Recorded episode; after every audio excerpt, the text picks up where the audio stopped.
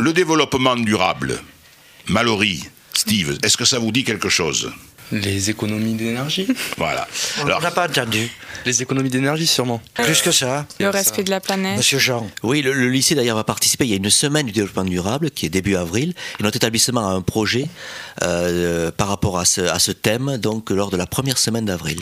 alors, le développement durable n'est-il qu'une formule à la mode, politiquement correcte et parfois vide de sens, ou bien une véritable remise en cause d'un modèle économique peu respectueux des hommes et de l'environnement C'est à cette question fondamentale que répond cet ouvrage en proposant dans une première partie une mise au point claire et synthétique décrivant la naissance, l'évolution et les enjeux du concept de développement durable.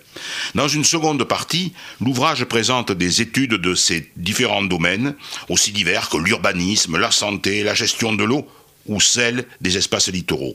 Une iconographie très riche, un ensemble de cartes, graphiques et croquis et un CD-ROM très complet donnent au lecteur tous les moyens d'appréhender cette notion située aux frontières de l'écologie, de l'économie et du social et de s'approprier les enjeux essentiels de notre planète pour demain. Un ouvrage indispensable pour toutes celles et tous ceux qui s'intéressent au développement durable, comprendre le développement durable toujours au CDDP d'Aquitaine et d'Agen.